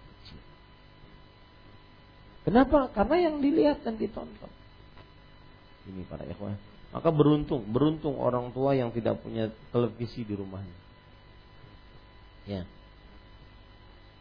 Kalaupun punya televisi ditontonkan hanya kepada TV-TV yang mengajari Al-Quran dan Sunnah. Roja, sun, uh, surau, wisal, dan sebagainya. Ya ini para yang dirahmati oleh Allah. Karena kalau sudah kecanduan melihat televisi berat, ya merubahnya berat. Dulu saya punya adik, sekarang dia di pesantren. Itu tontonannya dulu eh, apa namanya kemos kemos Oh ya, kemos ya. Tahu nggak kemos? Ya, bahasa orang Banjar lu kemos. Jadi kalau disuruh mandi, kena dulu. Oh fulan, mandi, kena dulu. Itu jawabannya yang paling default. Kena dulu. Kena dulu. Karena kemosnya belum selesai. Itu dulu tuntun, tontonan dulu sekitar sepuluhan tahun yang sekarang tontonannya bukan kemos. Tontonannya dangdut oplosan. Ya, dangdut erotis. Ketika menang perlombaan di sekolah, menang perlombaan dangdut. Goyang dangdut. Ini bukan prestasi. Ya, itu hanya sekedar prestise. Pengakuan ataupun hanya sebatas diagung-agungkan padahal bukan prestasi. Nah ini para ikhwah, ini Anas bin Malik ini contoh nyata orang tua yang sukses mendidik anaknya. Yaitu orang tuanya namanya siapa? Ummu Sulaim. Makanya mahatnya Al Ustadz Al Fadil Al Muqri Al Musnid Aiman Hafizahullah Ta'ala adalah Ummu Sulaim. Mungkin mengambil dari situ bahwasanya dari pondok itu nanti keluar hafizah hafizah yang berkarakter seperti Ummu Sulaim. Anas bin Malik radhiyallahu anhu. Poin yang kedua ada makna hadis ini. Dari Anas bin Malik radhiyallahu anhu dia berkata Rasulullah SAW bersabda, doa di antara azan dan iqamah tidak ditolak. Maksudnya kalau tidak ditolak berarti diterima dan e, makna hadisnya bisa dipahami. Doa antara azan dan iqamah tidak ditolak. Maksudnya diterima. Ini waktu mustajab berarti antara azan dan iqamah. Seperti sekarang kita ini. Ya, antara azan dan iqamah. Waktunya mustajab. Hadis riwayat An-Nasai dan disahihkan oleh Ibnu Khuzaimah dan hadisnya sahih tidak ada keraguan di dalamnya. Pelajaran dari hadis ini pada ikhwan yang dirahmati oleh Allah Subhanahu wa taala adalah bahwa di uh, waktu mustajab antara azan dan iqamah. Waktu mustajab antara azan dan iqamah. Pelajaran yang kedua dari hadis ini, semestinya seorang muslim bersegera pergi ke masjid agar bisa berdoa antara azan dan Pelajaran yang kedua, semestinya seorang muslim bersegera ke masjid agar bisa mengumandangkan eh, agar bisa berdoa antara azan dan iqamah.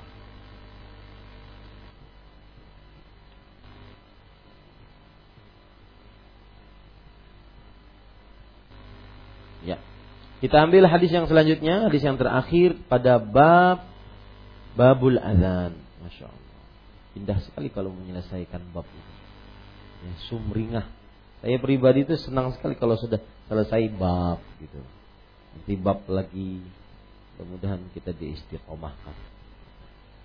Wa an Jabir radhiyallahu anhuma anna Rasulullah sallallahu alaihi wasallam qala man qala hina yasma'u nida Allahumma rabb hadhihi ad-da'wati at-tammah was-salati al-qa'imah ati Muhammadan al-wasilata wal fadilah wa ba'athhu maqaman mahmudan alladhi wa'adta in halat lahu syafaati yaumal qiyamah.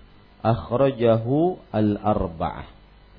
Artinya dari Jabir radhiyallahu anhu bahwasanya Nabi Muhammad sallallahu alaihi wa alihi wasallam bersabda, barang siapa yang setelah mendengar azan mengucapkan ya Allah.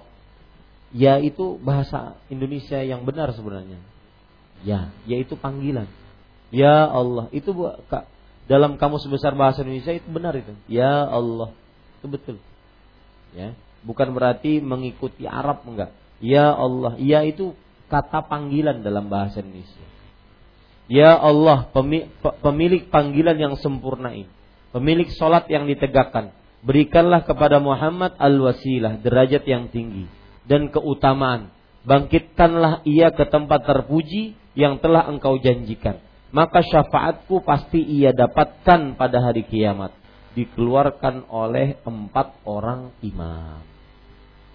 Para ikhwan yang dirahmati oleh Allah Subhanahu wa taala, poin pertama dari hadis ini adalah biografi sahabat yang meriwayatkan hadis ini.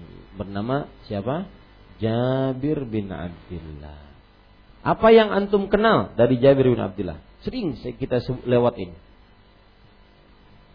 Nah, beliau salah seorang yang paling banyak meriwayatkan hadis. Ya, beliau adalah salah seorang yang paling banyak meriwayatkan hadis. Dan para ikhwan yang dirahmati oleh Allah Subhanahu wa taala, Jabir bin Abdullah nama aslinya Jabir bin Abdullah bin Amr bin Haram Al-Ansari. Oh, ini dari kaum Ansar berarti, orang penduduk kota Madinah. Jabir bin Abdullah bin Amr bin Haram Al-Ansari.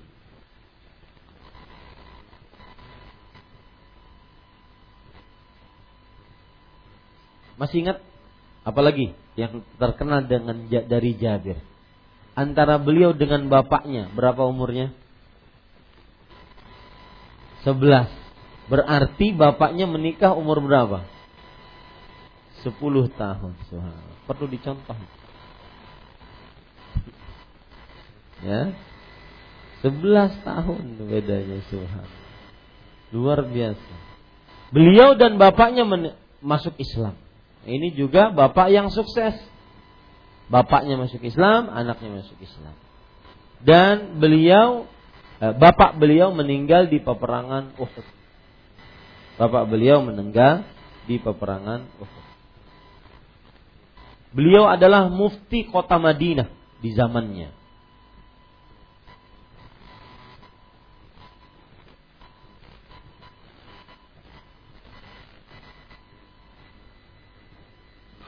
Ya, itu sedikit tentang Jabir.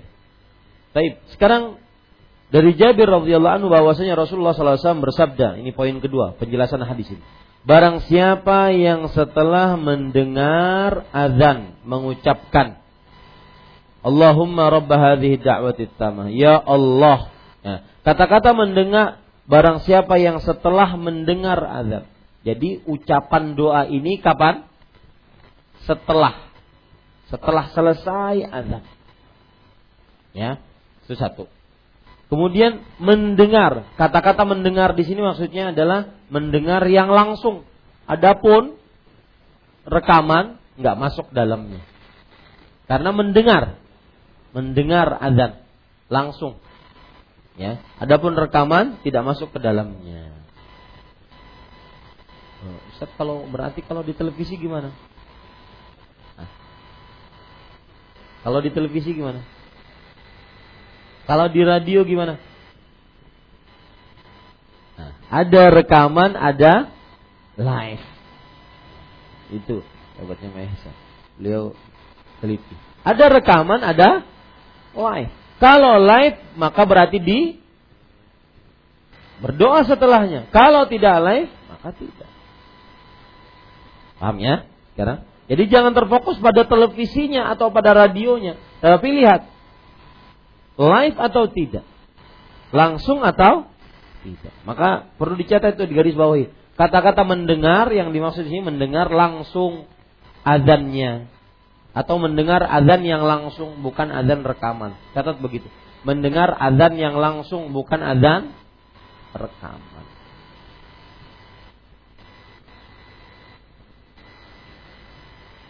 Ya, ini para ikhwan yang dirahmati oleh Allah Subhanahu wa taala. Kemudian sekarang kita ingin memaknai uh, doanya, ya. Allahumma artinya apa? Ya Allah. Allahumma artinya ya Allah. Para ikhwan yang dirahmati oleh Allah Subhanahu wa taala, aslinya begini, perhatikan.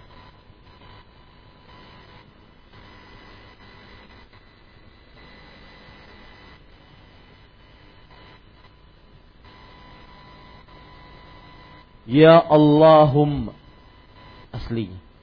Maka ini dihapus. Ya.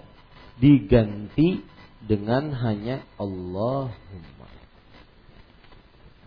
Mimnya ini gantian dari ya. Mimnya itu gantian dari apa? Ya. Itu dia. Makanya para ulama mengatakan, Ya Allah, fal mim iwadun an hadfin an harfin nida. Mim itu adalah gantian dari huruf panggilan. Ya. ya dan tidak boleh digabung. Ya Allahumma nggak boleh. Ya. Makanya hanya Allahumma atau hanya Ya Allah. Nggak boleh digabung dua-duanya. Ya Allahumma nggak bisa ya imma ya Allah atau Allahumma nah, begitu ceritanya baik artinya kalau kita terjemahkan panggilan ya Allah jadi kalau orang mengucapkan Allahumma itu sebenarnya sedang apa manggil wahai Allah ya Allah gitu ya pemilik Rabb hadhihi da'wati tammah pemilik panggilan yang sempurna ini. Panggilan yang sempurna di sini maksudnya adalah azan. Ya. Kenapa sempurna? Karena di dalamnya kalimat-kalimat agung. Ya. Kemudian pemilik salat yang ditegakkan wassalatil qaimah. Salat yang ditegakkan maksudnya adalah yang akan ditegakkan sekarang. Ya, yang akan ditegakkan sekarang. Yang tidak berubah-ubah. Catat itu. Yang akan ditegakkan sekarang yang tidak berubah-ubah. Syariatnya terus sholat itu dari mulai sebelum Nabi Muhammad SAW sampai datang Rasulullah sampai hari kiamat terus ditegakkan. Kemudian berikanlah. Nah di sini baru kita minta kepada Allah. Berikanlah kepada Nabi Muhammad Sallallahu Alaihi Wasallam al wasilah Al-wasilah artinya catat baik-baik. Sesuatu yang mendekatkan diri kepada orang lain. Wasilah sesuatu yang mendekatkan diri kepada orang lain. Dan bukan berarti maknanya perantara, bukan. Ya, wasilah adalah ma yutaqarrabu bihi ilal ghair, sesuatu yang mendekatkan diri kepada orang lain. Di sini diterjemahkan dengan derajat tinggi.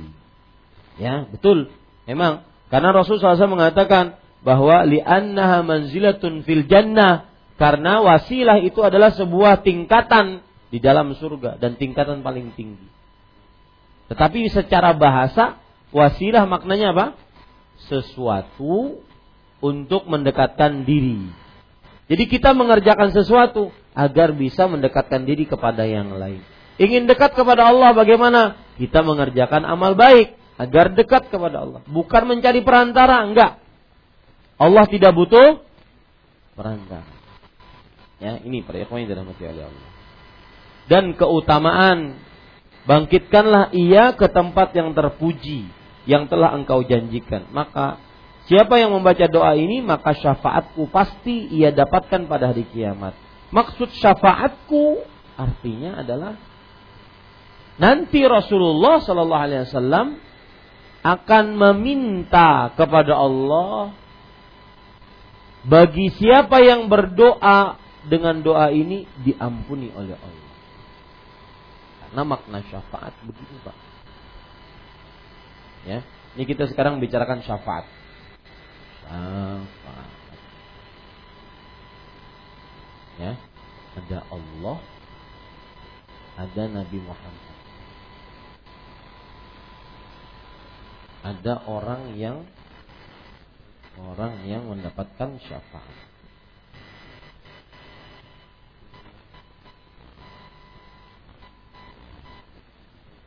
Barang siapa yang membaca doa setelah azan, maka kata Rasulullah SAW, halat lahu syafaati, halal syafaatku untuknya. Berarti nanti di hari kiamat Rasulullah SAW akan minta kepada Allah. Minta apa? agar orang ini di ampun. Itulah yang namanya apa? Nah, begitu Pak. Sistemnya syafaat itu begitu. Ya. Maka siapa yang membaca doa setelah azan, halal baginya syafaatku. Maksudnya nanti di hari kiamat dia akan mendapatkan doa doa Rasulullah kepada Allah agar dia diampuni oleh Allah Subhanahu Itu kenapa syafaat berharga. Kenapa syafaat berharga, Pak? Karena yang berdoa siapa? Yang diminta apa? Ampunan. Makanya semua kan bercita-cita untuk mendapatkan syafaat. Ingin nggak syafaat Rasul? Doa Rasulullah pasti kabul. Dan yang diminta diampuni pasti bermanfaat. Ya, pasti bermanfaat. Makanya itu syafaat sangat luar biasa. Nah, para ikhwah yang dirahmati oleh Allah, hadis ini sahih tidak ada keraguan di dalamnya. Hadis ini menunjukkan tentang keutamaan berdoa setelah ada.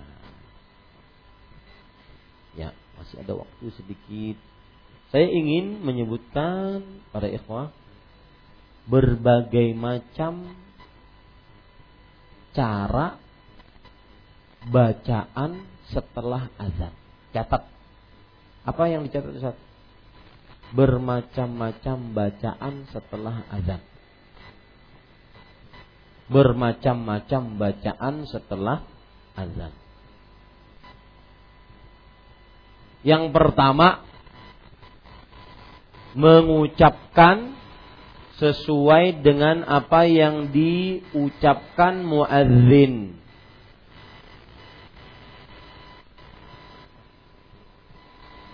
Mengucapkan sesuai dengan apa yang diucapkan oleh muadzin. Kecuali ucapan hayya 'alas salah hayya 'alal falah. Maka dijawab dengan la haula wala quwwata illa billah.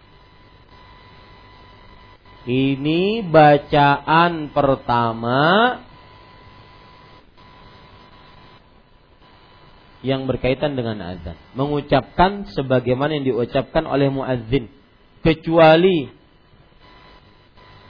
ketika mendengar hayya 'ala salah, hayya. Maka mengucapkan apa?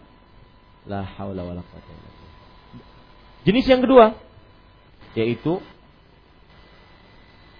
sesudah azan mengucapkan wa asyhadu an la ilaha illallah wahdahu la syarikalah wa anna Muhammadan abduhu wa rasuluh.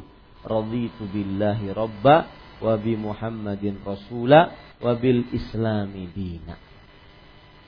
Jadi ada bacaan pertama. Bacaan pertama apa? Mengucapkan sebagaimana diucapkan oleh muadzin. Kecuali ucapan hayalah salah hal maka menjawab la haula wala quwwata illa billah. Yang kedua setelah azan setelah azan mengucapkan apa? Asyhadu alla ilaha illallah wahdahu la syarikalah wa asyhadu anna Muhammadan abduhu wa rasuluh. Raditu billahi rabba wa bil wa bi Muhammadin rasula wa bi islami dina. Ya. Itu bacaan yang kedua. Bacaan yang ketiga mengucapkan solawat. Mengucapkan solawat atas Rasulullah Sallallahu Bacaan yang keempat, nah berdoa dengan doa tadi. Doa setelah azan Allahumma rabbah hadhihi da'wati tammah wassalatil qa'imah ati Muhammadanil wasilata wal fadilah wa ba'athu maqaman mahmudan alladhi wa'atta. Bacaan yang kelima doa sesukanya. Karena berdasarkan hadis yang tadi 218 doa antara azan dan iqamah tidak ditolak Nah, berarti urutan bacaan setelah azan seperti itu, Pak. Ada lima macam. Dan semuanya dilakukan. Kalau saya boleh contohkan, pertama, ya, mengucapkan sebagaimana diucapkan oleh muadzin. Kecuali hayyala sahal falah. Allahu akbar, Allahu akbar. Kita ucapkan Allahu akbar, Allahu akbar. Allahu akbar, Allahu akbar. Kita ucapkan Allahu akbar, Allahu akbar. Asyhadu an la ilaha illallah. Kita ucapkan asyhadu an la ilaha illallah. Asyhadu an la ilaha illallah. Terus sampai itu. Kecuali hayya ala salah, hayya falah. Ini satu. Yang kedua, mengucapkan apa? Asyhadu an la ilaha illallah wahdahu la wa asyhadu anna Muhammadan abduhu wa rasuluh. Kemudian mengucapkan raditu billahi rabba wa bi Muhammadin rasula wa bil islami dina. Yang ketiga, bersolawat Allahumma salli ala Muhammad wa ala Muhammad Sampai selesai. Kemudian yang keempat mengucapkan doa setelah azan. Allahumma rabb hadhihi da'wati was-salatil sampai selesai. Baru yang kelima doa sesuka. Ini lima ini kata Syekh bin Bas semestinya seorang muslim mengerjakannya. Urutannya begitu, Pak. Yang lengkap yang selama ini kita lakukan setelah azan cuma berdoa apa? Allahumma robba hadhihi da'wati sampai selesai. Oh, tapi ternyata ada lima macam. Apa tadi? Mengucapkan sebagaimana diucapkan oleh. Kemudian mengucapkan apa? Asyhadu alla ilaha illallah wa asyhadu anna Muhammadar Rasulullah. Kemudian raditu billahi rabba wa bi Muhammadin Wabil islami Kemudian mengucapkan apa? Salawat. Salawatnya gimana? Salawat seperti kita salat. Yang keempat mengucapkan doa setelah Allahumma robba. Yang kelima doa sesuka. Begitu sebenarnya yang ingin benar-benar mendapatkan syafaat yang sempurna dari Rasulullah Mudah-mudahan nanti kita bisa mengamalkan. Alhamdulillah selesai. Bapak Ibu saudara-saudari yang dimuliakan oleh Allah. Eh, bab kita babul azan. Ya. Alhamdulillahilladzi bi ni'matihi tatimmus shalah. Segala puji hanya milik Allah yang dengannya sempurna amal-amal saleh. Dan saya ingatkan untuk kawan-kawan yang mungkin sibuk, malas, bilang, "Eh, babnya hanyar." datang biar bisa mengikuti. Karena kalau seandainya babnya sudah jalan lagi, nanti susah ngikutin dari awal. Ya. Dan saya pesan, kitab Bulughul Maram ini cara belajarnya seperti itu. Anda tidak akan pernah dapati sistematis enggak. Ya. Misalkan uh, hukum ini begini, begini, begini. Enggak enggak sistematis, tidak. Ya, tidak. Tetapi begitulah hukum belajar eh, apa sistem belajar bulughul maram. Nah, sudah jam 9 kurang 10 cukup kiranya. Eh, jika ada yang ingin bertanya nanti setelah sholat isya sendiri-sendiri ya. Saya tunggu di sini. Jika ada yang ingin ditanyakan. Kalau seandainya ingin ada yang ditanyakan setelah sholat isya, kita sholat dulu biar eh, selesai pas jam 9. Subhanakallah bihamdik asyhadu an la ilaha illa anta astaghfiruka wa atubu ilaik. Wassalamualaikum warahmatullahi wabarakatuh.